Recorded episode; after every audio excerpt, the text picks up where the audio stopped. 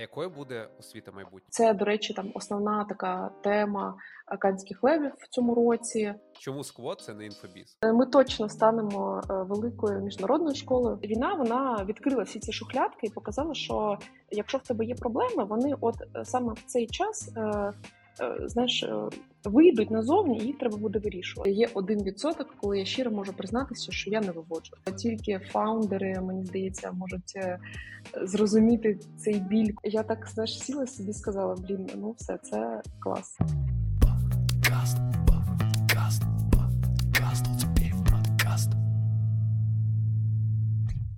Всім привіт! Це це Іван Алсібєєв і мій подкаст який я дуже радий, що стає більш регулярним з кожним разом. І сьогодні в мене в гостях Інна Чуд, е, співзасновниця Сквоту і SEO.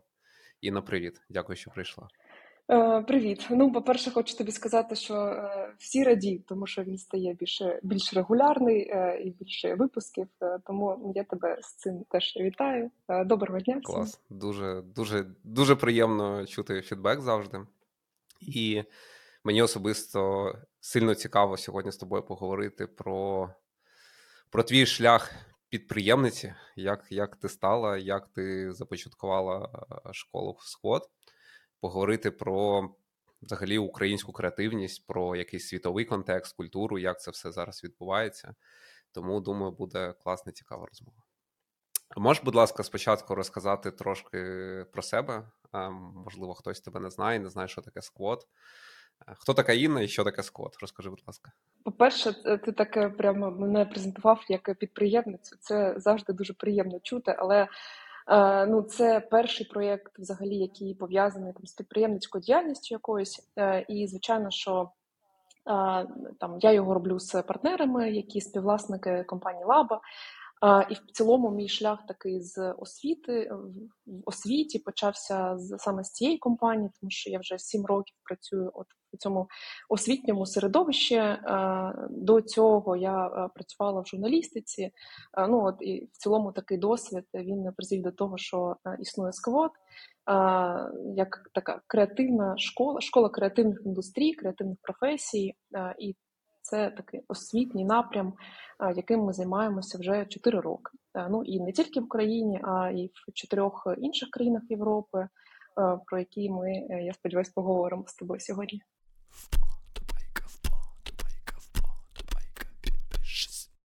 А чим ти займалася до до сквоту, до лаби? Який у тебе взагалі бекграунд, професійний досвід? Це досвід був в журналістиці е, загалом. Тобто я працювала в е, медіа, які писали там на різні тематики е, і жіночі тематики. Це був журнал Пінк, Офісієль. Також потім це був фокус. Це була таке суспільне політичне видання, наше дуже відоме. Там я писала колонку Культура е, і описувала ті події, що в Києві відбувалися. Е, це ще було, мені здається, от десь 9-10 років тому.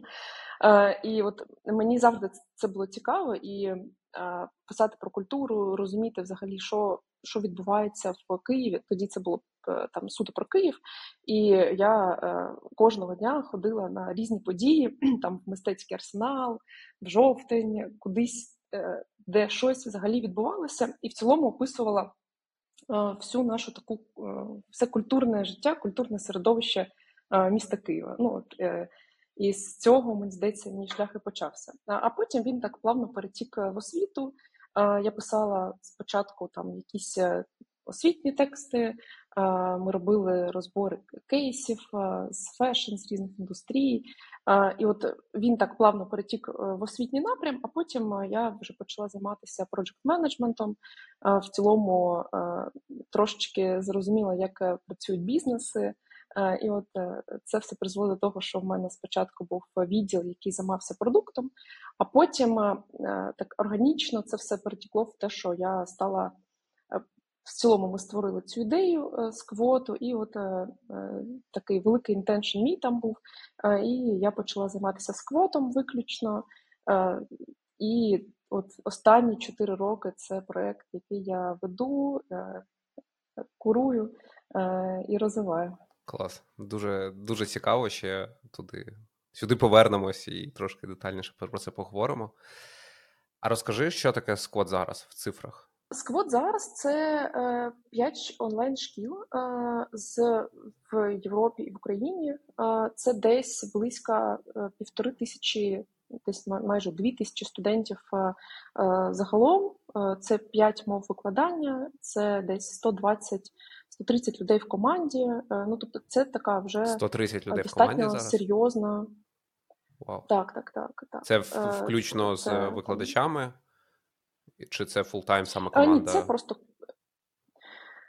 Це full-time команда. Ну тобто, ми не рахуємо викладачів, е, тому що в нас є роль викладача, а є ще окремо ментори, методисти, куратори, люди, які долучаються там на одну на дві лекції. Тому це загалом дуже велика така кількість е, викладачів. Е, мені здається, що це десь близько 500, можливо, людей, які от саме над над продуктом працюють, а, і десь 130-140 людей в команді е, загалом. Вау, це це значно більше, ніж я думав. Я чи читав чи слухав якесь твоє інтерв'ю десь річної давності, здається, там щось було людей 40. Можливо, я щось на то почув або щось. Е, але яка динаміка була зростання? Так, так, так. Бо це виглядає, що це прям великий бізнес і ще ну, якби війна у нас іде, і експансія не така проста, мабуть, річ. Розкажи, як ви змінювали за останній рік? Е, ну, динаміка шалена, тому що е, це справді так. Тобто, десь е, на початок е, до війни, е, звичайно, у нас було десь у нас було десь 60, мені здається, людей в команді. Е, потім е, через повномасштабне вторгнення і всі зміни, які в нас відбулися, е, там деякі люди поїхали, з деякими ми припинили співпрацю.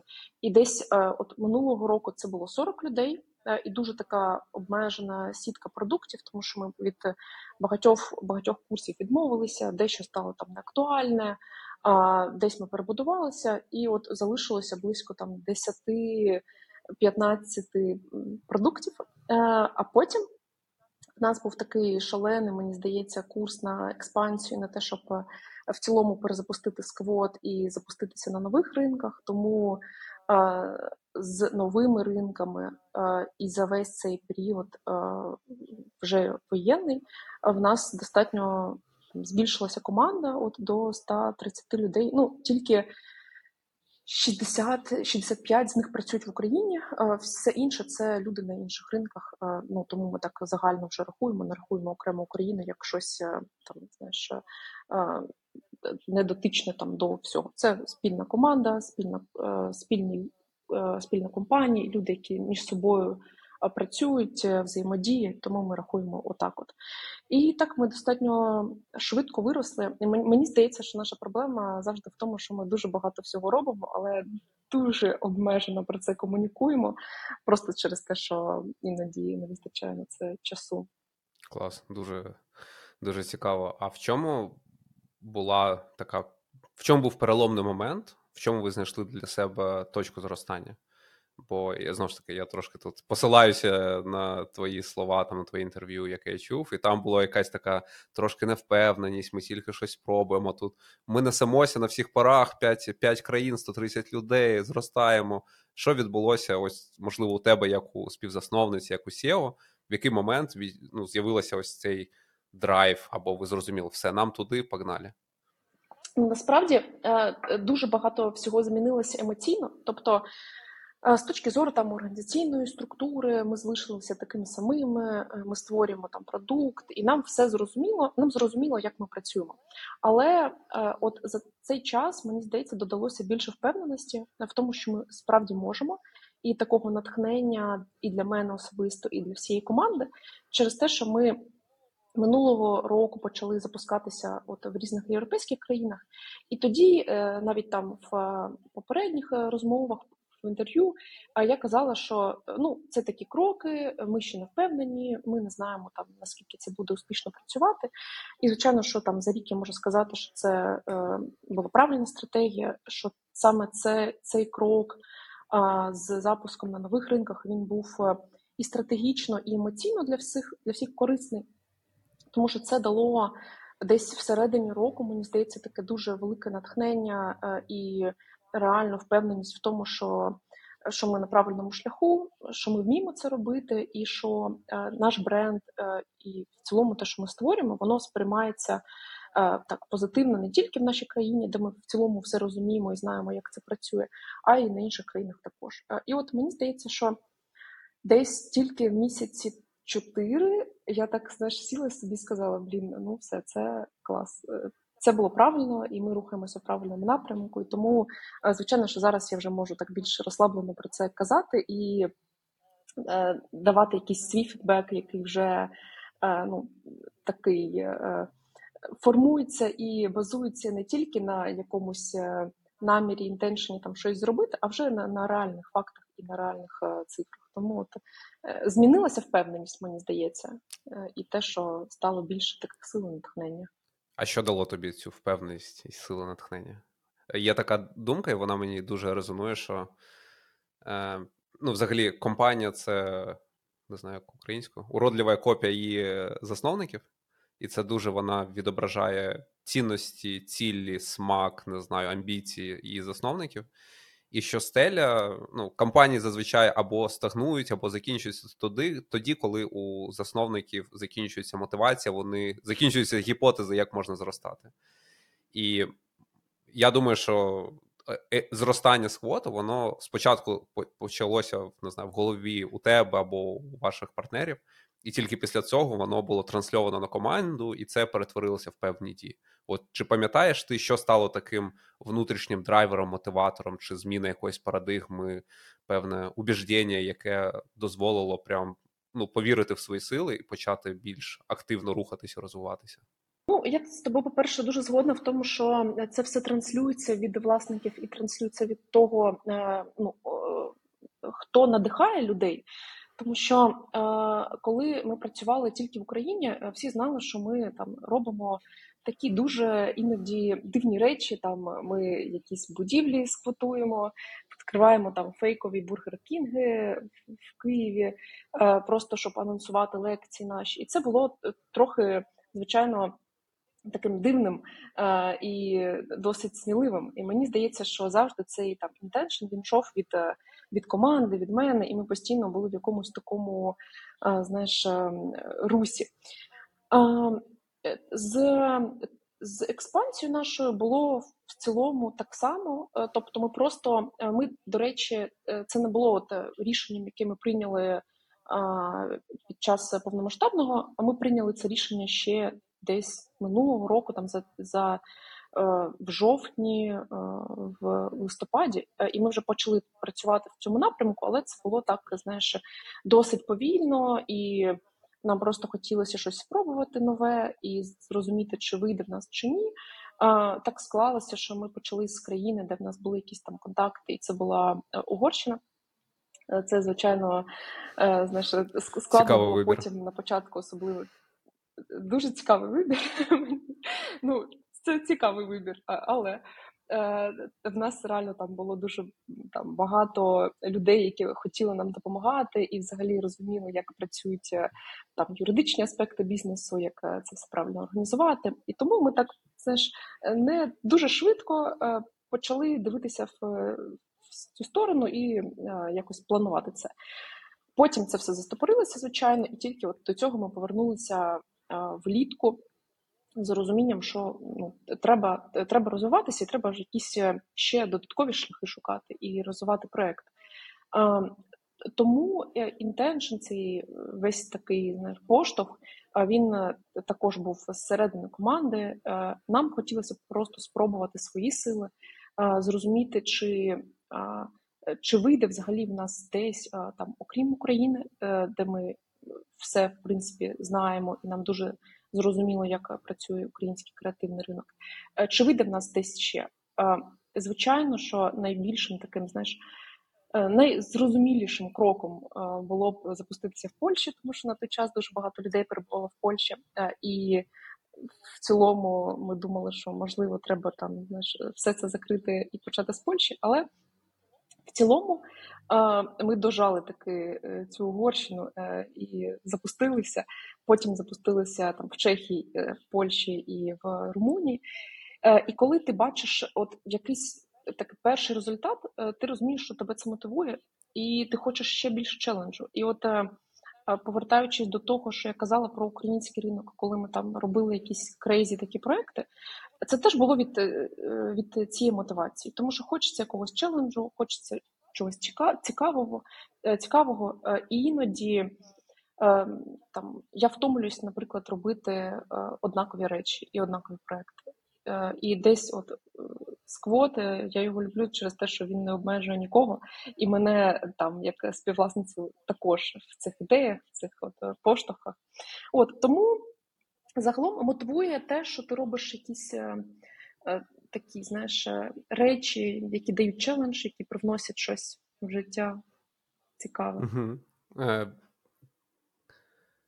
Я десь почув, дуже теж подобається розумна думка, що для українського бізнесу, для багатьох українських бізнесів, е, звичайно, початок повномасштабного вторгнення став суперкризою. Треба було пере. Ну, багато бізнесів закрилося, багато бізнесів все ще знаходяться в кризі. Але для деяких це стало таким волшебним пендюлем, і те, що завжди були якісь, не знаю, бар'єри. да, ну, ну там, ну ще трошки, поки воно тут росте, там, ну, що тут ще треба дооптимізовуватись. Тобто не було такого чогось зовнішнього тригеру, чому треба масштабуватись на зовнішні ринки. І для деяких компаній, і мені здається, ось Skvot, ну.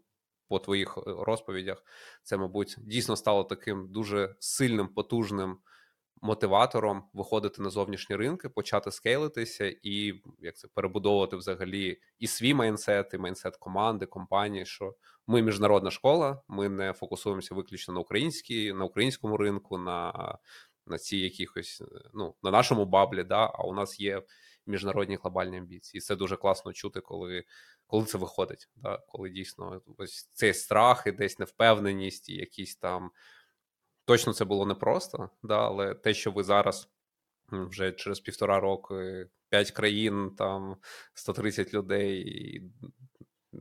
Не згадаю всі цифри, але вони вражаючі, і дуже це дуже круто і надихаюче.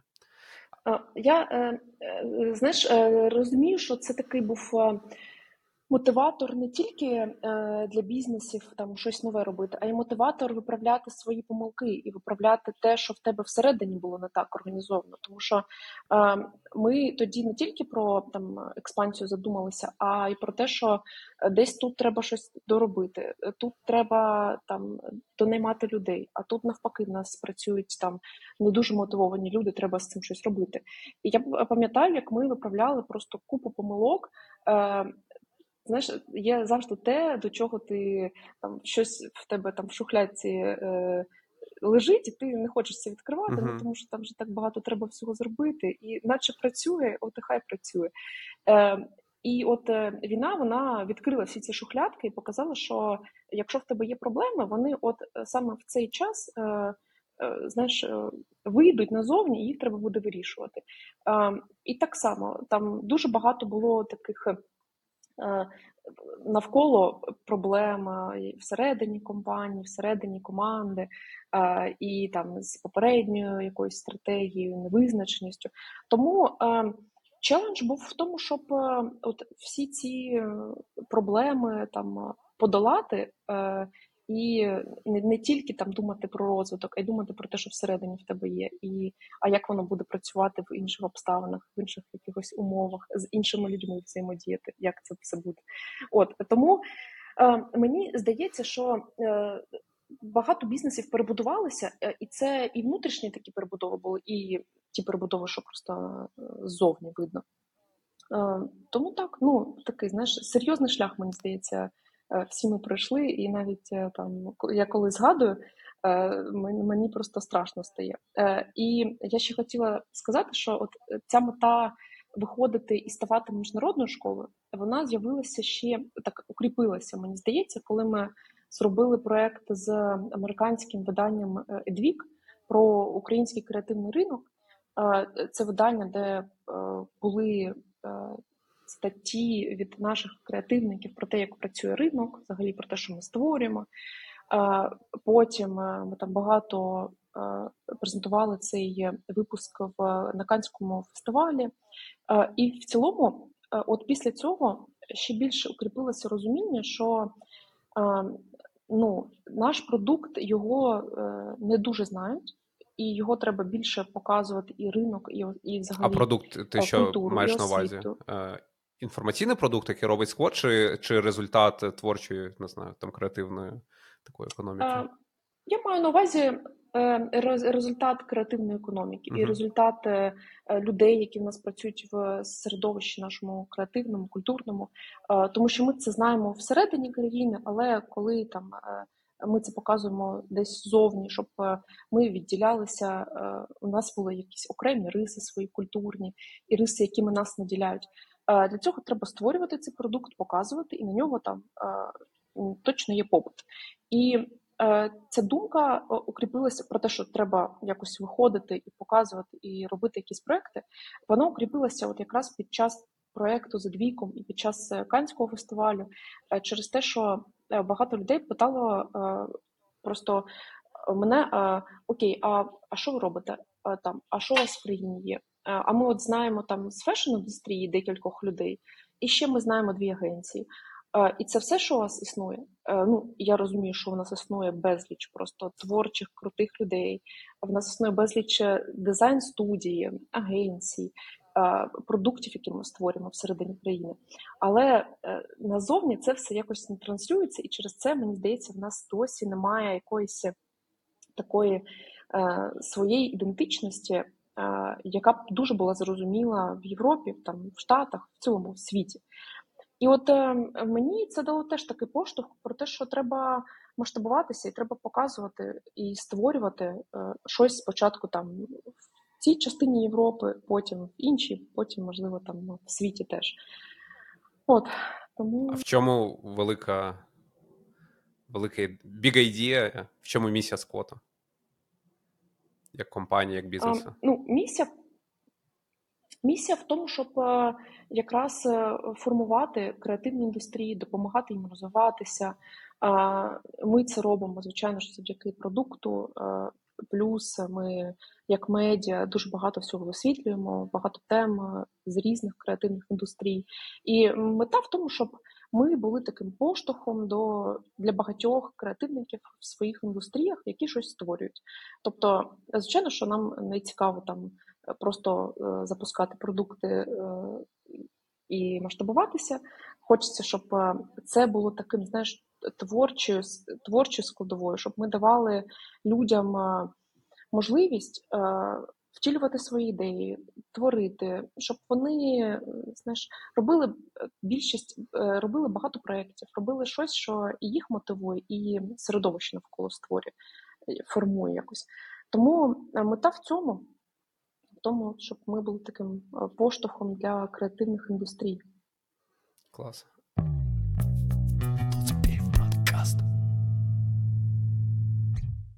Який твій найбільший fail як CEO при експансії на інші ринки? Мій fail він е, в тому, що мені здавалося, що все, е, знаєш, що що я розумію, як все працює. Ти маєш на увазі про свій і... бізнес, чи що там... чи про те, як працює на інших так, ринках? Так, так, так. Ну я ж там Е, я маю на увазі про свій бізнес, про те, як е, працюють креативні індустрії. Е, мені зрозуміло, як створювати проекти, і оця впевненість, мабуть, вона і була найбільшим таким фейлом через те, що коли ти працюєш з різними країнами, ти працюєш з різною ментальністю. І ті речі, які дуже швидко втілюються там в нашій країні, я маю на увазі те, що проекти створюються, там рекламні кампанії створюються за тиждень або там ролики в нас е, знімаються, знімаються дуже швидко, або просто е, маючи е, багато там друзів або там людей в креативній індустрії, ти в принципі розумієш, що ви можете вийти за рамки, ви можете щось створити цікаве. І от у мене була така впевненість, що так само можна і в інших країнах. І, звичайно, такий найбільший fail був в тому, що мені хотілося тут прямо зараз прийти і всім дати такий, знаєш, креативної наснаги, щоб е, ми там сквотували будівлі, щоб ми робили якісь там гелі для душу, або е, щось створювали з точки зору бренду, окрім продукту. І був fail в цьому через те, що ти стикаєшся, звичайно, з іншою ментальністю, і ти стикаєшся е, з бюрократією, яка не в твоїй команді, а в цілому в суспільстві, е, і в тому, що ти не можеш зробити навіть якісь прості речі, от тут і зараз. Е, ну, наприклад, в багатьох країнах неможливо без дозволу е, там не знаю міської громади е, розвісити плакати або там банера повісити. Просто не можна А це ваша те, така як це, фі, фі, фішечка а, в офлайні, да, що ви просто робите багато наружки? Е, Так, так, так. Ну, у нас вже був колись такий знаєш, description, що ми on offline е, school, тобто ти можеш навчатися в онлайні, а в офлайні проявляти свої uh-huh. навички і компетенції. І так сталося, так склалося точніше, що ми дуже багато всього робили в офлайні, е, там якісь покази в нас були наружка, там ну, багато таких точкових штук. І е, мені здавалося, що от ми зараз тут про себе так гучно заявимо, е, вийдемо там в офлайн, е, буде дуже там буде багато реклами нашої постерів, якихось інтеграцій. І я там стикалася постійно з тим, що а отут нам не можна, а а отут у нас там треба дозвіл мати. Е, а тут отак от працює. Е, і помилка була в тому, що мені здавалося, що е, там знаєш, все буде зараз дуже швидко і прям круто, креативно, а воно так і не сталося через те, що мені самі треба було якось трансформувати там трансформувати, трансформувати е, свій погляд на те, як як працюють речі, і ми ж звикли, що все працює дуже швидко, і ми такі гнучкі люди. А е, насправді в дуже багатьох країнах е, е, є там, звичайно, що є є свої процеси, є своя бюрократія, і просто з цим треба жити. І от е, мені не вистачало цих знань, я тобі прям відверто кажу. Мені не вистачало знань, як е, взагалі. Всі ці юридичні аспекти працюють в різних країнах, як правильно організовуються там процеси щодо якихось там звітів, е, фінансів, тобто це все нове. І от е, е, моя така велика помилка, в тому що мені хочеться завжди uh-huh. швидко і щоб тут і зараз. А щоб робити щось стейбл, треба трошки так пригальмувати і скажи, а у вас іноді. безпосередньо ваші продукти освітні? Вони на якій мові? Вони англійською на інших ринках, на локальних мовах? Е, вони на локальних мовах, це все з локальними лекторами, локальною командою. як, тобто, е, ну, як ти структуруєш бізнес? Ну, з точки зору, у тебе є якісь дженерал-менеджери по країнах, по напрямках, це локальні люди, яких ви наймали. Взагалі, як це наймати людину з іншої з іншого контексту, з іншої країни, і передати ось твоє бачення як е, фаундерки? Да? Що Я бачу, ось воно має бути так, ось так ми робимо, ось так ми не робимо на рівні ще іншої культури. От розкажи, будь ласка, про це цікаво. Угу. Ну, Тут два цікавих питання. Е, одне про культуру, ми це окремо обговоримо, і одне про uh-huh. те, як це все організувати.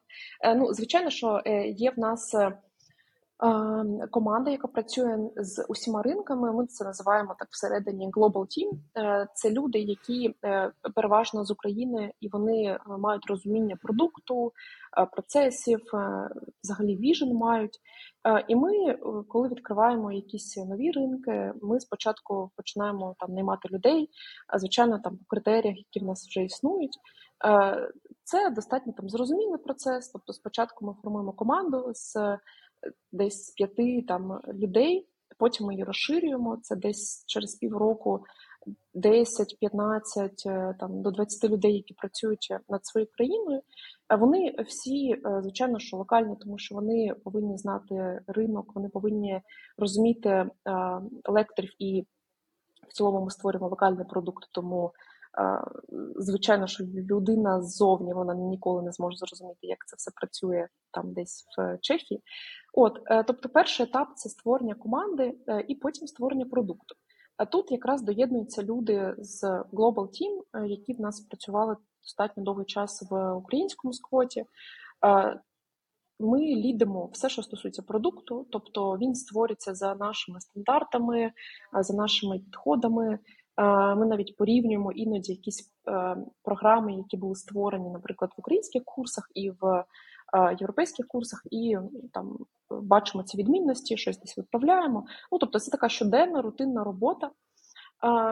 І якраз складність, ну це все дуже звучить просто, звичайно, що ти не маєш людей, е, є якийсь офіс, все працює, все масштабується. От е, знаєш, я не можу. Все працює, масштабується 130 людей. Я не можу дуже складно якось е, це, пояснювати, мені здається, е, тому що це мені там дуже зрозуміло. І в цьому теж є така проблема. Е, і тут, якраз, коли тобі здається, що все це зрозуміло, е, доходить до е, культурних питань, тому що ці питання е, вони теж от найскладніші, мені здається. Е, це як е, те, про що я казала, що мені що мені здається, що все можна зробити швидко.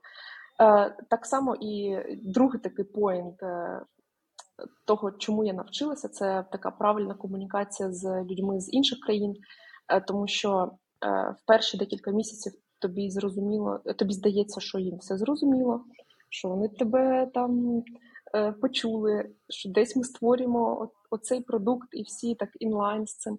А потім, через декілька місяців, е, ну ти розумієш, що це взагалі інша ментальність, е, і так склалося, що от одразу ми запустили там чотири країни, і навіть у цих всіх маленьких європейських країн в них свої особливості з точки зору поведінки і з точки зору комунікації культурної. Е, тому що е, румуни, наприклад, е, дуже вперті, і ти постійно доводиш, що от так нам треба, отут ми отак от робимо. І ти іноді не розумієш, що це ж твоя команда, ми ж їх наймали. Чому так? А ти просто постійно витрачаєш час на те, щоб там доводити свою точку зору. Через те, що в цілому це така дуже характерна риса. Там, якщо ми кажемо про Польщу, це звичайно така е, дуже зрозуміла, мені здається, ментально зараз для нас країна, але теж дуже забюрократизована. І люди прямо е, іноді ти розумієш, що от вони в якихось таких рамках живуть, тому що вони багато чого не можуть зробити. Е, і зараз там в нас. Звичайно, що є такий кейс, що ми навіть іноді не можемо прокомунікувати якісь події, які стаються в суспільстві Зараз там тема дуже гостра з абортом і цим кейсом, який стався е, взагалі жахливий за жахливою ситуацією, яка сталася от е, декілька днів тому. Але команда це не може прокомунікувати через те, що вони просто бояться, і ти доводиш їм, що е, ну це про сквот. Ми це комунікуємо, тому що це наша ідентичність. Ну і це стосується там якихось знаєш, таких речей. А коли це доходить до роботи, це звичайно, що ну дуже дуже великі особливості. І з цим теж ти до цього якось знаєш, намагаєшся звикнути, і іноді тобі здається, що ти вже все знаєш, і ти вже звикаєш. А потім е, ще вчишся, вчишся і вчишся. Тому, е, якщо от казати про культурні особливості, це просто перепрошиває, мені здається, твій підхід з точки зору менеджменту, коли в тебе є хтось, е, з ким ти можеш працювати е, з інших країн це розширює точно горизонти, розширює е, твою ментальність там як менеджера, як людини, яка керує бізнесом. Тому це дуже великий урок, і мені здається, що е, знаєш, про це можна, я можу статтю про це написати, тому що це дуже для мене там цікава тема, як як це все е, менеджери такого. Дійсно, це дуже, дуже цікава тема. А, а поділись якимось топ-3 штуками, на які ти дивишся, коли ти наймаєш людину з іншої культури. Що важливо, які чек-лісти ментальні, чи свідомі, чи несвідомі, ти робиш, коли наймаєш людей? Ну, Для різних позицій це різні е, речі. Звичайно, що в нас є продуктова команда, яка там складається з продюсерів. Е, це люди, які повинні розуміти ринок е, середовище своє, і вони мають бути такими, знаєш, проактивними. Вони мають домовлятися з лекторами, розуміти взагалі, кого вони хочуть бачити як лектора. Це трохи інші риси. Це звичайно, окрім там комунікативних навичок, проактивності, енергії. В них має бути ще таке глибоке розуміння ринку. В них має бути віжен якийсь, що саме вони хочуть змінювати, тому що. це якийсь освітній проєкт, продукт це завжди про якісь зміни. Тому е, в цій позиції, от на, на це я дивлюся. А ще в нас є е, методисти, контент-продюсери. Це люди, які е, створюють з лектором наш продукт, і там зовсім інші компетенції. Е, це системність, це уважність, це розуміння, який підхід освітній примінити саме в цьому курсі, в цьому напрямку, тому що креативній індустрії це важко і через те, що ти працюєш з дуже дуже різними людьми. Це все об'єднується креативну індустрію, але ти працюєш е, сьогодні там з геймдизайнерами. Е, тут в нас є маркетологи, а тут е, архітектурний напрям, а тут графічні дизайнери. І ти е, для кожного маєш вибрати якийсь свій підхід до навчання, е, зменеджерити це все і зрозуміти, як взагалі там правильно вибудувати цей весь освітній процес. Тому е, щодо там людей, які в нас безпосередньо освітою займаються, там уважність, системність, е, підхід е, дуже такий серйозний, і це люди з великим бекграундом в або там просто бекграундом в освіті десь, тому що вони створюють продукти. Е, от і це залежить суто від того, від того, кого ми не маємо. Але звичайно об'єднує їх всіх бажання щось змінювати, тому що ми там не про якусь знаєш. Е, ми ж не створюємо університет, е, ми створюємо щось дуже динамічне, дуже цікаве. І якщо у людини немає цього бажання до змін, такого наміру, щось щось покращити в своїй країні, е, то і цінностей спільних не буде. Тому, окрім там звичайних компетенцій, ще й на це.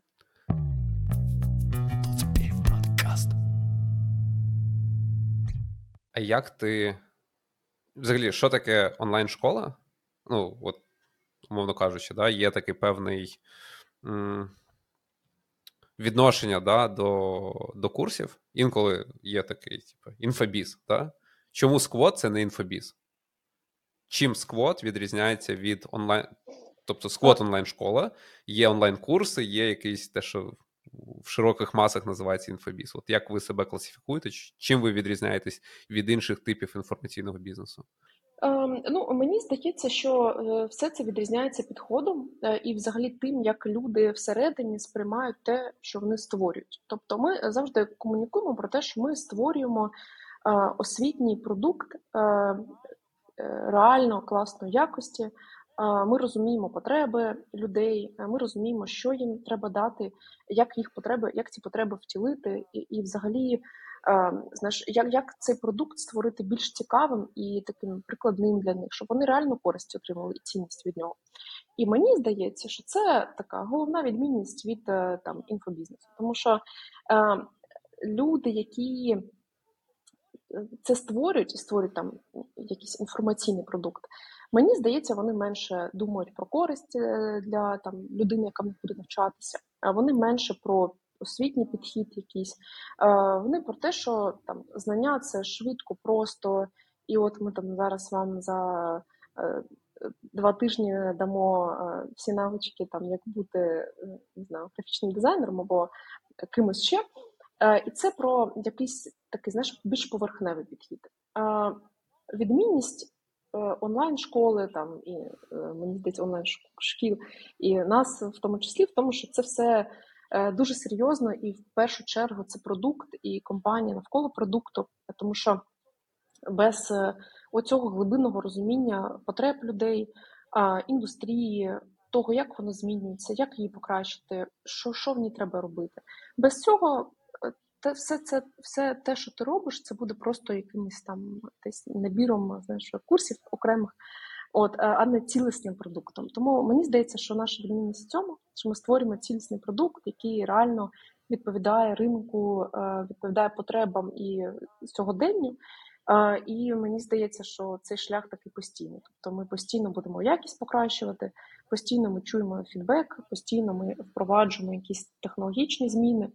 От зараз у нас буде великий лонч е, ЛМСки нашої, яку ми три роки робили, і це прям такий серйозний продукт, який буде ага, давати людині а, ще більше знань, ще більше комунікації з лектором.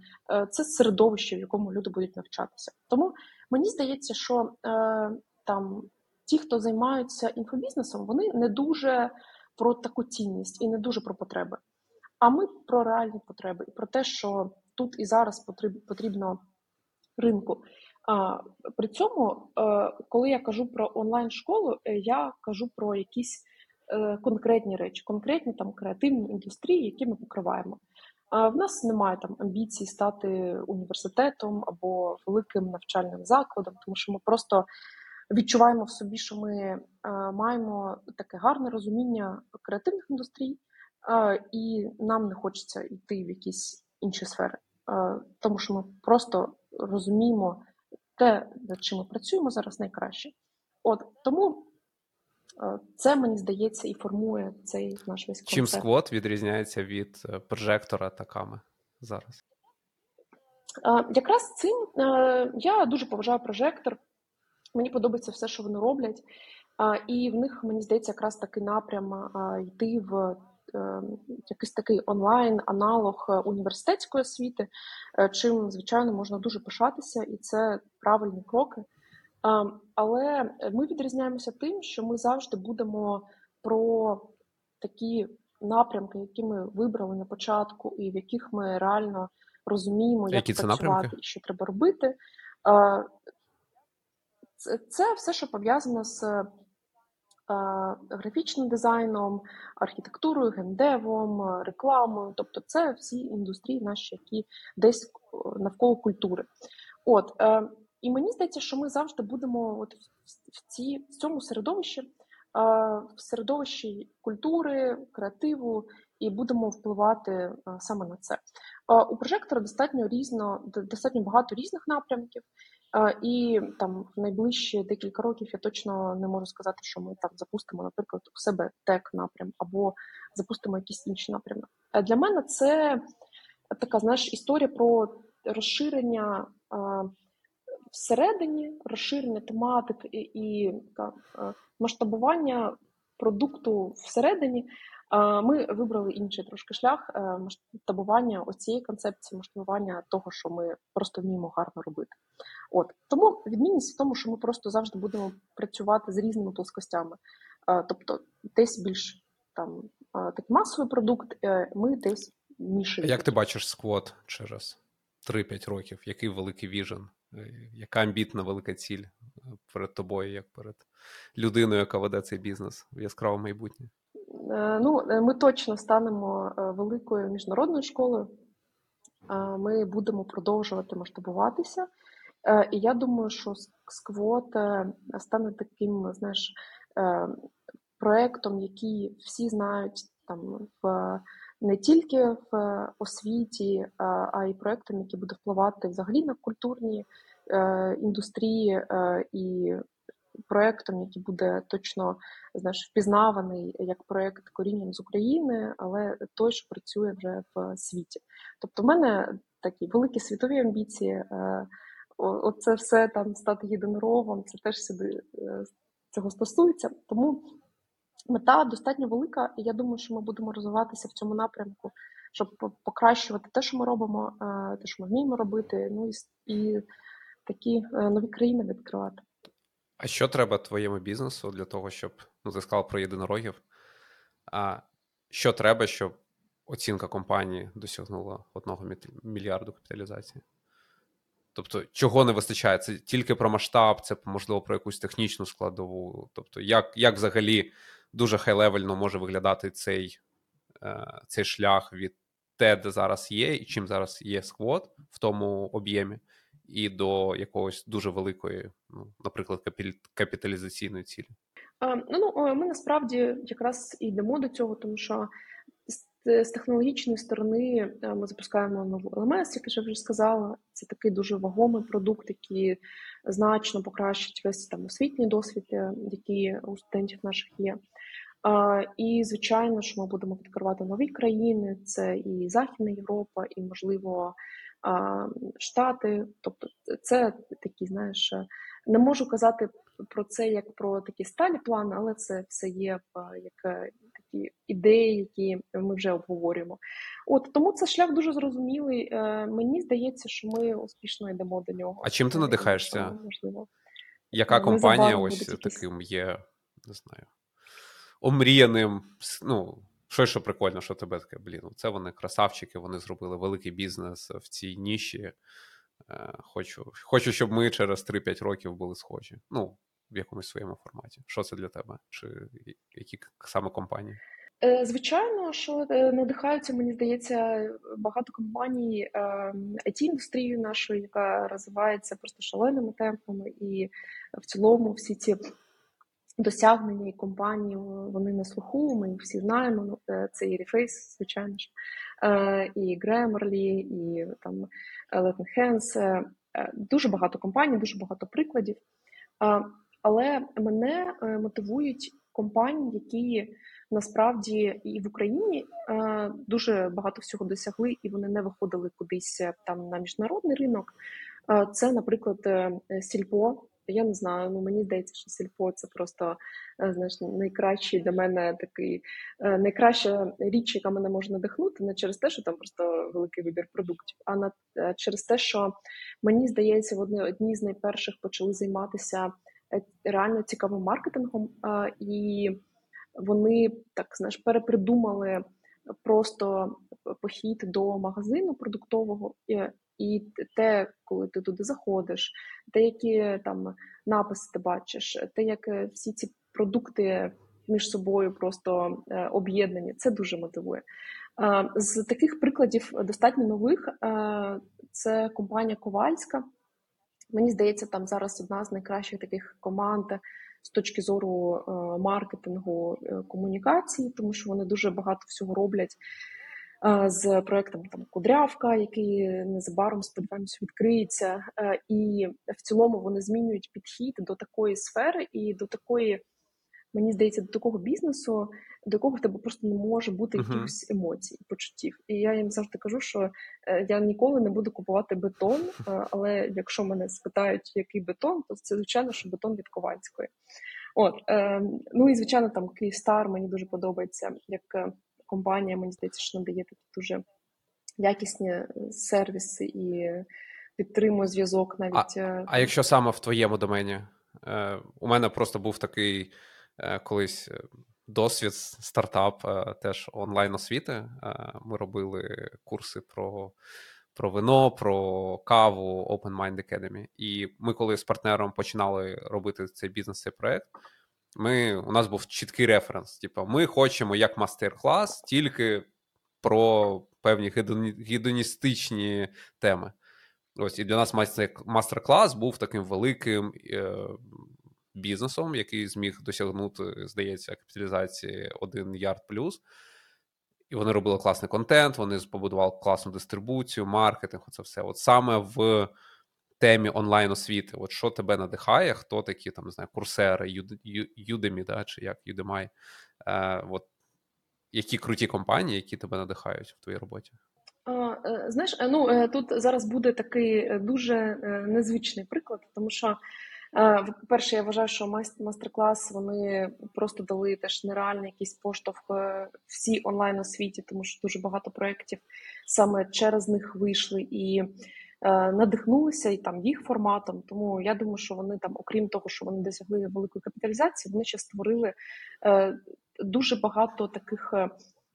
Цікавих копій в правильному сенсі свого продукту, тому що Потім мені здається, ця вся освіта вона почала ширитися і в і в нашій країні, і десь в інших країнах, тому що е, коли люди кажуть про про онлайн освіту, вони е, знають курсери і мастер-клас.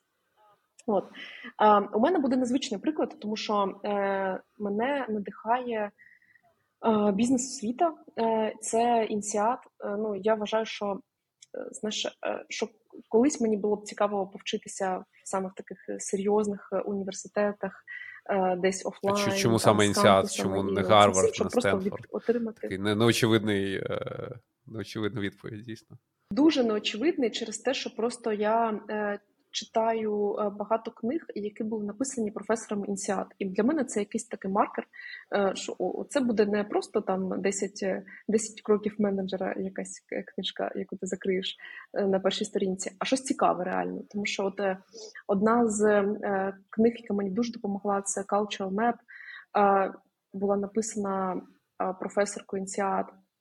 Дуже багато книг з комунікації, з в цілому зі стратегії. Вони були написані професором INSEAD. Можливо, це воно мені так трапляється, і треба трошки розширити свої горизонти, але чомусь е, з точки зору їх продукту, там я тільки якісь онлайн речі бачила. Це все дуже якісно виглядає, і мені здається, що іноді треба виходити, навіть якщо ти працюєш там десь в онлайні, десь в креативних індустріях. Е, мені, от е, у мене не викликають інтерес школи, які працюють так само або схоже, або знаєш, в твоїй якійсь ніші. Е, мене надихають приклади з взагалі з різних uh-huh. аспектів, з різних сфер. І, і от мені здається, що ініціат це зараз таке моє останнє натхнення. Клас. Дуже цікаво. Ми, якщо що, поділимось посиланням на цю книгу, про яку ти казала в описі до випуску.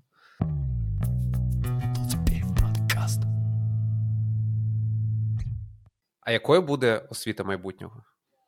Ну, знаєш, а мені здається, щоб е, про це питання якось розмірковувати, треба, по-перше, е, відповісти на питання, яка вона зараз. І мені здається, що зараз е, освіта це освіта, яка йде від потреби людини, тобто вона хоче змінити професію або отримати підвищення, вона йде на курси, програми в університет, отримувати ці знання. І це такий, мені здається, така потреба 80% там нашої аудиторії точно. Освіта майбутнього, я думаю, що буде йти від е, інших потреб. Вона буде йти від цікавості, від того, що освіта стане такою невід'ємною, мені здається, частиною життя, е, і вона перейде точно в якісь інші формати там мікроосвіти, якоїсь додаткової освіти, тобто е, освіти розвиваючої, тому що люди можуть е, вчитися не тільки на курсах по веб-дизайну, а й вчитися, як тестувати, дегустувати там вино правильно, і це теж освіта. І от мені здається, що вона е, плавно так перетече в якусь таку наше просто сьогодення, що не вчитися буде так ну що вчитися буде взагалі такою внутрішньою потребою, а, навпаки, не вчитися буде дивно. І, мені здається, що це досить правильний такий крок, тому що освіта, по суті, вона у всьому, що ми отримуємо як інформацію і в Ютубах, і в подкастах, і завжди, тому що ти чомусь новому навчаєшся. І е, я думаю, що вона буде. Е, так знаєш, так само, як і там телефон, без якого ми не можемо своє життя е, уявити, але 10 років тому 20 там могли уявити. От так само е, освіта, курси, короткі формати. Тобто я не кажу про якісь конкретні речі, там що у нас буде мікрольорнінг. Або у нас будуть цей напрям. Це все форми, мені здається, які можуть змінюватися, і це дуже гнучко, і це цікаво. Я кажу про те, мені здається, про сутність, про те, от, що освіта вона так вбудується в твій контекст, як е, і там йогу, наприклад, е, класно займатися або спортом займатися, так е, так само стане і звичкою якоюсь постійно. Мені здається, що на освіту майбутнього такі думки з цього дуже сильно вплине штучний інтелект і його бурхливий розвиток. Е, Можливо, я трошки баяст і і оце все в силу профдеформації певної. Але мені здається, що попит на не знаю, ілюстрацію чи копірайтинг з роками буде зменшуватись, оскільки ці юзкейси або більшу, ну, певну кількість юзкейсів да, буде закривати саме інструменти штучного інтелекту. І у мене була класна, дуже цікава, хочу поділитися розмова. У мене я менторив е, дівчину, е, молоду дівчину, їй 16 років було, і вона е, займалася ілюстрацією ну і займається до сих пір. І у нас з нею була дуже цікава така філософська розмова. Я їй пічив, що ось штучний інтелект, на хіба ти вчиш зараз ілюстрацію? Е, бо зайди промптом тяп-ляп, воно вже є, і далі навпаки.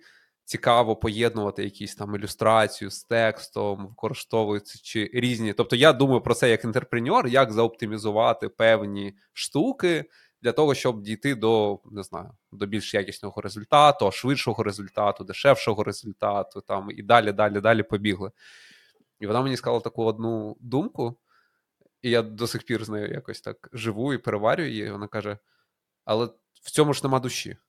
І я такий, блін, яка різниця, типу, душа, не душа, оця вся історія. Ну, типу, певний крафт да, від створення чогось, ну, це про мистецтво взагалі. Тобто, я зрозумів, наскільки я баяст як інтерпренер, що мені там душа це все класно, але є результат, ти бачиш якісь опортюніті, можливості, як це може повпливати, як ти можеш досягти тих самих або кращих результатів за менший, ну, за менший час, за менше використання ресурсів, але така десь безпосередність і така ну, так це ж не прикольно, тут нема душі. Ти коли малюєш, ти з'єднуєшся з цим, і воно. І я такий. Ого, прикольна, прикольна думка. І цікаво, як ти взагалі бачиш е, ну, розвиток творчої індустрії і творчої освіти, в тому числі і розвиток сквоту е, під впливом штучного інтелекту. Всього, що зараз відбувається, певна революція, інструменти, чат GPT, Midjourney, взагалі, яке у тебе бачення майбутнього в цьому плані?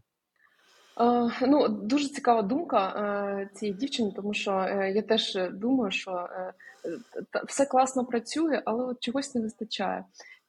Мені здається, що в цьому всьому трошки не вистачає такого крафту, реально душі не вистачає. І мені я думаю, що люди іноді надихаються цим творчим процесом. І мені, наприклад, приємно спілкуватися там на брейнштормах, на якихось зустрічах з агенціями, просто через те, що ви ну знаєш, це нереальний творчий процес, е, і це надихає. І я думаю, що.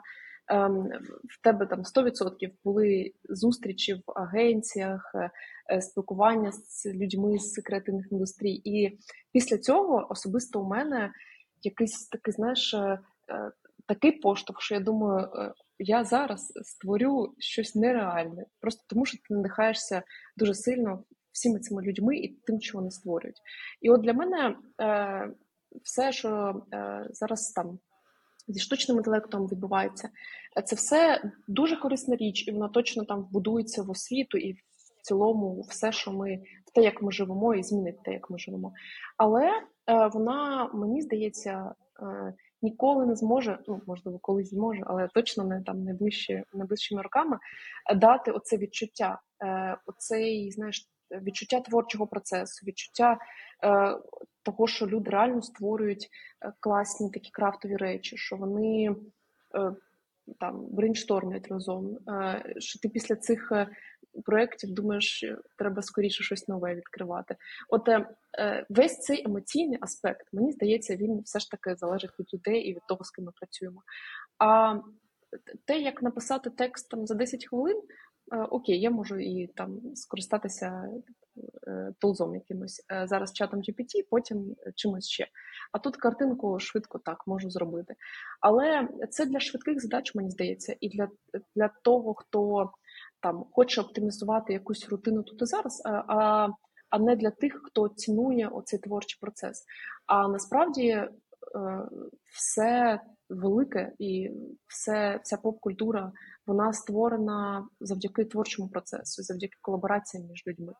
Е, і я впевнена, що це залишиться, і можливо, там е, штучний інтелект повпливає на те, які саме це будуть колаборації, тому що все Е, швидке, можливо, таке рутинне можна буде віддати і вивільнити час на те, щоб ще більше створювати.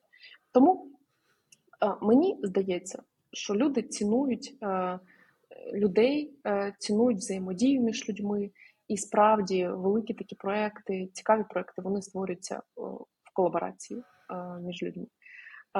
А штучний інтелект. Це класна річ, яка може там допомогти тобі в твоїх. Я я з тобою і погоджуюсь, і ні. Мені здається, що на рівні відчуттів від саме процесу 100% є ось це відчуття певної магії, коли щось, ти щось створюєш, у тебе народжується ідея, ти взаємодієш з іншими, це якась магія co-creation, це все.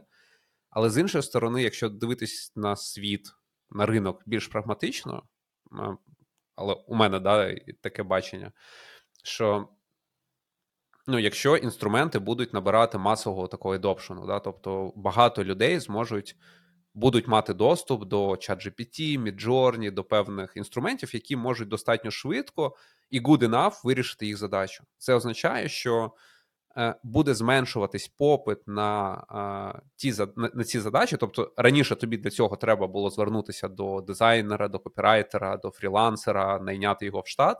Зараз не всі кейси, можливо, не так якісно, але ти можеш вирішити дешевше, швидше.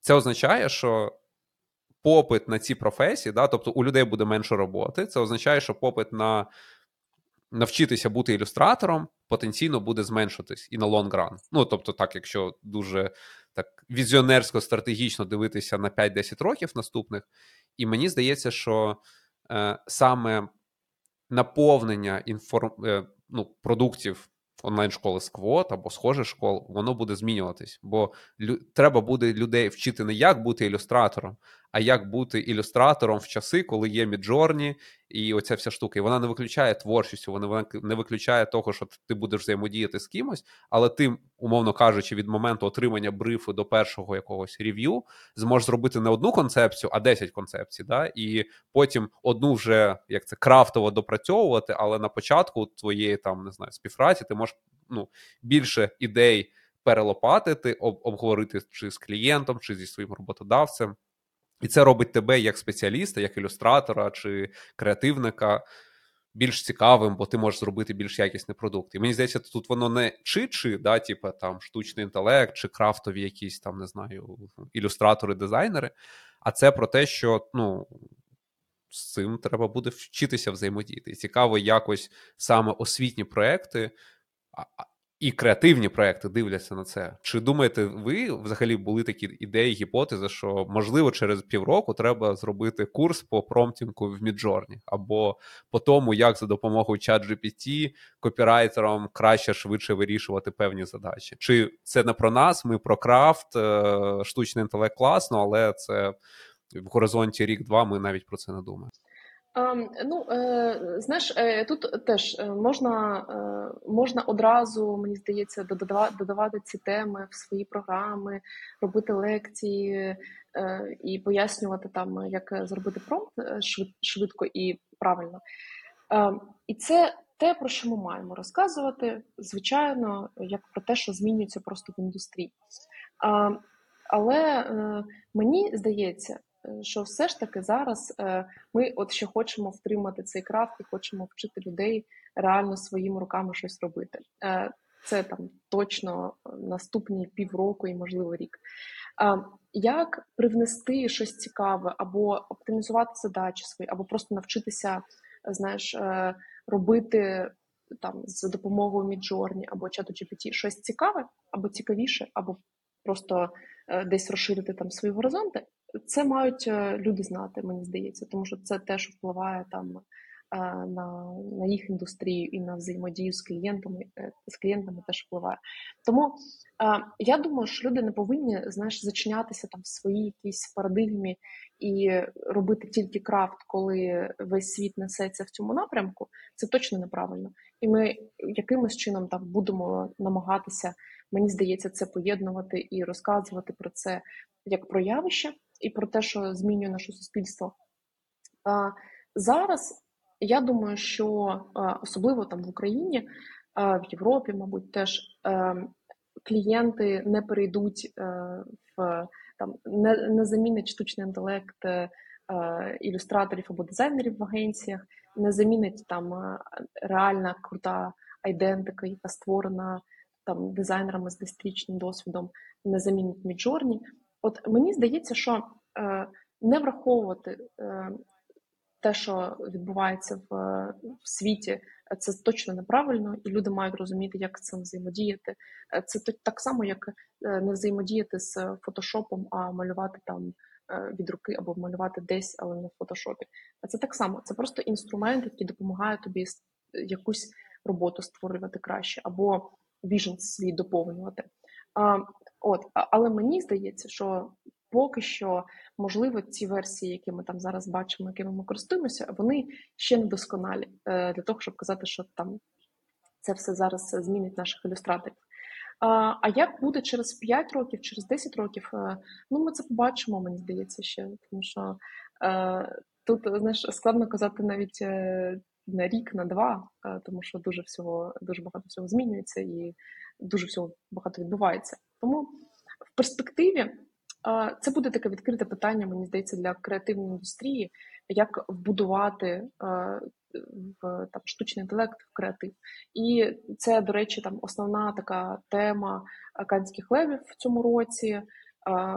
Тому що дуже багато лекцій взагалі там і від і мені здається, хтось з OpenAI буде виступати. І тобто це теми, які зараз обговорюють в креативній індустрії, щоб знайти на них якусь відповідь або якось просто зафреймити, е, що взагалі відбувається. Тому це цікава така перспектива, і мені здається, що просто треба слідити, слідкувати за цим і якось жити в цьому контексті. Клас.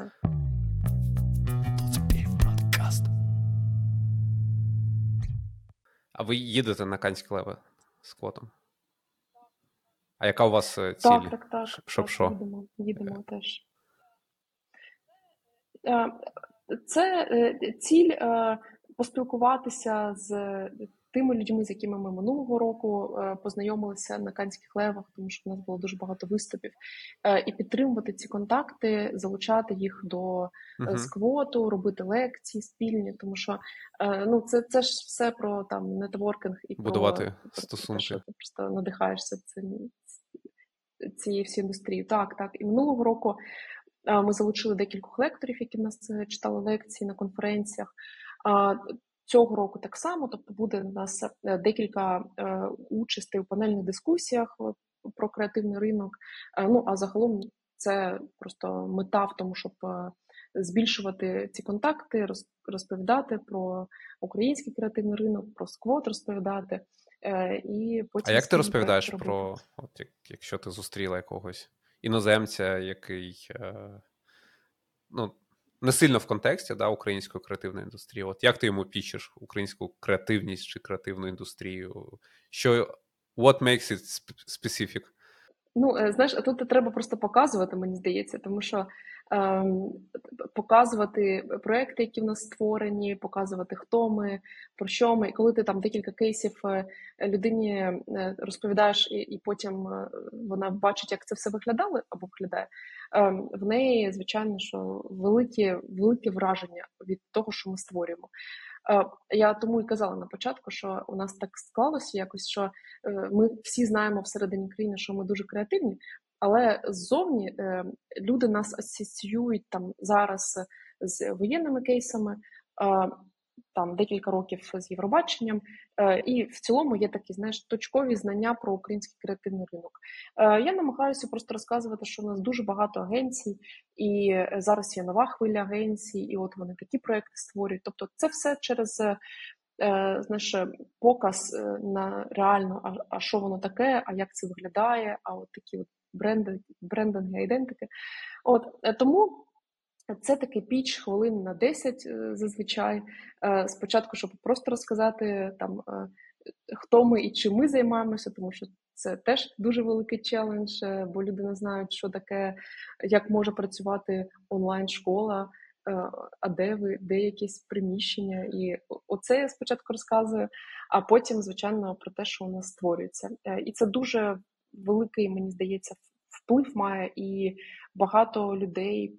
Потім е, вони хотіли створювати якийсь проект спільні. Ну і в цілому ми це і робили багато. А ти нещодавно повернулася з е, подорожі в США? Е, поділись, будь ласка, своїми враженнями саме через призму порівняння такої української креативності і креативності, яку ти побачила в Сполучених Штатах. Е, ну, це така дуже знаєш, швидка подорож там на два з половиною тижні була, але е, загалом ми так дуже багато місць місць відвідали, абсолютно різних, і якась картинка там штатів складається в тебе. Е, ну, Це дуже вражає, дуже вражає взагалі рівень е, креативу, рівень ідей, рівень того, як бренди себе позиціонують, тому що е, ти рідко там зустрінеш десь в Лос-Анджелесі погану ідентику або ем, щось, що не дуже таке цікаве. Тобто, дуже велике, мені здається. Дуже велика історія в цьому всьому, і велика школа, і е, видно, що багато-багато цікавих проєктів. І це надихає, тому що у мене. Мені здається, більше фотографій залишилося від якихось там закладів і магазинів, які просто де я вивіски фоткала, тому що це цікаво, а не від там природи. От я, звичайно, що порівнювала, і е, потім е, хотілося щось щось привнести, якось теж інтегру, інтегру, інтегрувати, або е, надати такий якийсь креативний поштовх е, і нашій е, індустрії. І я думаю, що штати це от про таке натхнення, про те, що ти бачиш, як люди себе творчо проявляють. Ти бачиш абсолютно просто безліч різних людей, і це шалене diversity, яке мені здається, якого немає там в Україні, от і немає в Європі, тому що. Всі такі дуже дуже спокійні, дуже зрозумілі, і люди, мені здається, бояться себе проявляти якось. Штати це про те, що ти реально можеш бути різним, і там ніхто не буде тебе осуджувати за це, мені здається. І це от це все середовище, воно тебе там шалено надихає.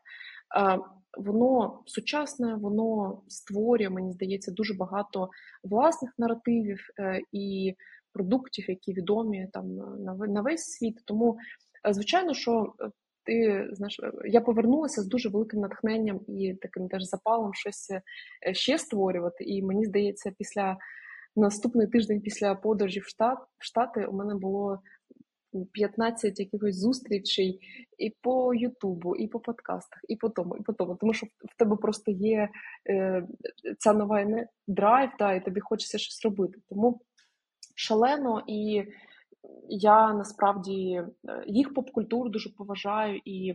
Е, знаєш, і і це все цікаво розкладати на якісь окремі елементи, е, що на що впливає, як це все формувалося і створювалося. Тому штати ем, цікаві з точки зору того, що вони цей поп-продукт, культурний продукт створюють, і в, в тому, що вони, звичайно, що дуже шаленими темпами там розвиваються і весь світ розвивають. І ти бачиш це diversity. От тому на мої такі take-away е, в цьому, е, і звичайно, що хочеться робити ще більше, і хочеться теж таке якесь середовище створювати. Клас. А, Хочу ще трошки на наостанок поговорити про про лідерство, взагалі, як ти вважаєш, в чому твоя суперсила як лідера? Що тебе вирізняє від інших?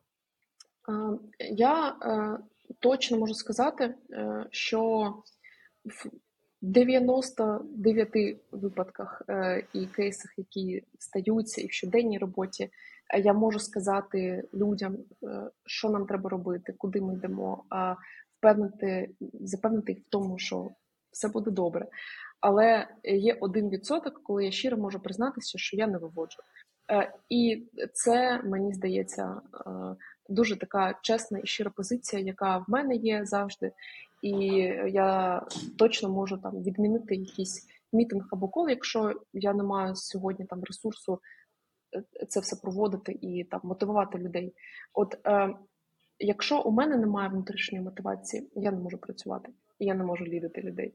І от е, цей, знаєш, тут треба бути щирим в тому, що це от твій один відсоток. І мені здається, я про себе це е, знаю, я це відчуваю, і я можу чесно завжди команді сказати, що там ви сьогодні без мене, тому що мені треба відпочити, або мені треба там подумати над чимось, і все. Тобто, це не ніколи не йде не щиро, е, це ніколи там про таке е, натхнення, там ми всіх мотивуємо. Ми зараз де заряд дамо, а потім ми вимикаємо камеру і думаємо, як вивести цей день. Е, у мене такого ніколи не буде і не було, тому що я просто відчуваю себе потім погано. От тому у мене напевно така суперсила буде чесно завжди. Що змінилося в твоєму майнсеті, порівнюючи з тим, коли ти була найманим працівником і ти стала підприємцем SEO? От рефлексуючи backwards, що які найбільші зміни сталися в твоїй свідомості? А, Насправді е, одне і найтаке важливі, важливіше це те, що ти е, розумієш, що таке відповідальність. Е, і коли ти найманий працівник, ти маєш дуже велику перевагу. піти зі своєї роботи і знайти собі іншу роботу, якщо тебе щось не влаштовує. І найбільший челендж, мені здається, це звичайно, що не піти з власного бізнесу, бо ти не можеш з нього піти. Е, І от мати цю відповідальність і навіть там в суперскладних моментах е, розуміти, що е, це твій проєкт, тобі треба його е, там їм керувати. Е, от тут треба отак от робити, тут отак от треба робити. Тобто, це про якесь знаєш, розуміння, як знайти шлях і як там подолати якісь складні проблеми, е, челенджі, питання, е, тому що в тебе є відповідальність за людей за те, що ви вже створили, і е, це твоє. І я думаю, що звичайно багатьом людям. Дуже комфортно бути найманим працівником, тому що тільки фаундери, мені здається, можуть зрозуміти цей біль, коли там в тебе якісь е, мінуси, або в тебе низька маржинальність, або тобі треба десь взяти ці гроші. Е, і це все про дуже складні питання. Тобто це не про питання там мені сьогодні. Е, о 10 на роботу прийти, чи там о 12 і, і ще кудись встигнути. Це питання відповідальності за все, що ви спільно зробили з командою. І це це от ем, знаєш, те, що мені здається, треба розуміти, створюючи власний бізнес і взагалі е, змінюючи цю роль від е, найманого працівника до лідера. А що тобі допомагає проєкту. проживати ці найскладніші моменти, будучи е, підприємцем, фаундером? Тоді, коли хочеться все кинути, здається, що нічого не виходить, незрозуміло, де рішення, як де вихід з цієї ситуації, який твій такий лайфхак, чи що ти робиш у ці моменти? Насправді завжди мотивують люди і команда, тому що в нас там є дуже багато чатів в Slack, і Я іноді е, просто немає настрою, не хочеться нічого робити. Але я заходжу, я там бачу якісь Е, фідбеки, а хтось там з команди написав про якусь штуку, яку воно вони е, там запровадили нову. Е, хтось тобі повідомлення там якісь приємне написав. І я я от вже давно зрозуміла, десь там 3-2 роки тому, що мене мотивують люди, і якщо команда заряджена і вона може там, знаєш, навіть коли ти не в тонусі, зробити просто працювати і не якось не робити там, не залежати від тебе, е, оце мене мотивує. Тобто тільки люди завжди, е, їх ідеї, їх е, вклад, їх результати, те, як вони зростають, тому що ти ж все це бачиш. Тільки люди. І мені здається, що є завжди якась цілі, які ти тільки з правильною командою можеш вирішити. І в мене так було зі сквотом на початку, через те, що в нас спершу мені мені здавалося, що е, е, в сквоті мають працювати дуже креативні люди, творчі, е, але потім ти стикаєшся з тим, що творчі люди вони досить несистемні, і ти не можеш з ними щось побудувати, те, що буде працювати там роками. От тому в мене ці кейси були, і от я чітко собі можу відповісти на питання, що зараз Е, мене мотивують люди і команда, і особливо та команда, яка там в сквоті в українському зараз працює. Ну це просто нереальні люди. Всі клас. А що б ти порадила собі 4 роки тому, коли ти тільки починала сквоти? Це було такою гіпотезою, а не бізнесом, і озираючись назад, одна порада. А, е, Насправді, напевно, е, вона була в тому, що треба наймати е, правильних людей. Що таке е, правильні люди? Тому що коли ти не можеш спертися на свій. Ем, в моєму е, розумінні це люди, які з тобою там на одній хвилі, які підтримують цілі ідеї і живуть компанією, і знаєш, вони інлайн з із місією, і з цінностями, і у вас просто таке спільне бачення речей. От порада, яку б я собі дала, це не мати людей, у яких є е, такий самий схожий віжен, і які будуть е, співпадати просто по цінностях з, з тобою. І все. Е, якщо людина, наприклад, там, якщо в тебе цінність в тому, що має бути якийсь результат, там що ми не працюємо заради процесу, а людям цікаво робити просто класні речі заради того, щоб е, кайфувати від процесу. Це про інші цінності. Це теж класно, але я розумію, що це там не, не про нас. Тому порада в одному: просто наймати тих людей, з якими тобі цікаво щось створювати. спільно. Клас. Інна, дуже тобі дякую. Вийшла е, супер цікава розмова, е, дуже глибока, щира. Да, мені, мені особисто дуже сподобалось. Сподіваюся, що нашим слухачам і тих, хто нас буде дивитись на Ютубі, теж. Якщо це так, будь ласка, напишіть нам щось у коментарі, нам буде приємно. Е, Або там лайк, колокольчик, підписка. Е, Це буде мотивувати, продовжувати мене продовжувати створювати подкаст, а Інну продовжувати розвивати бізнес-код. Podcast.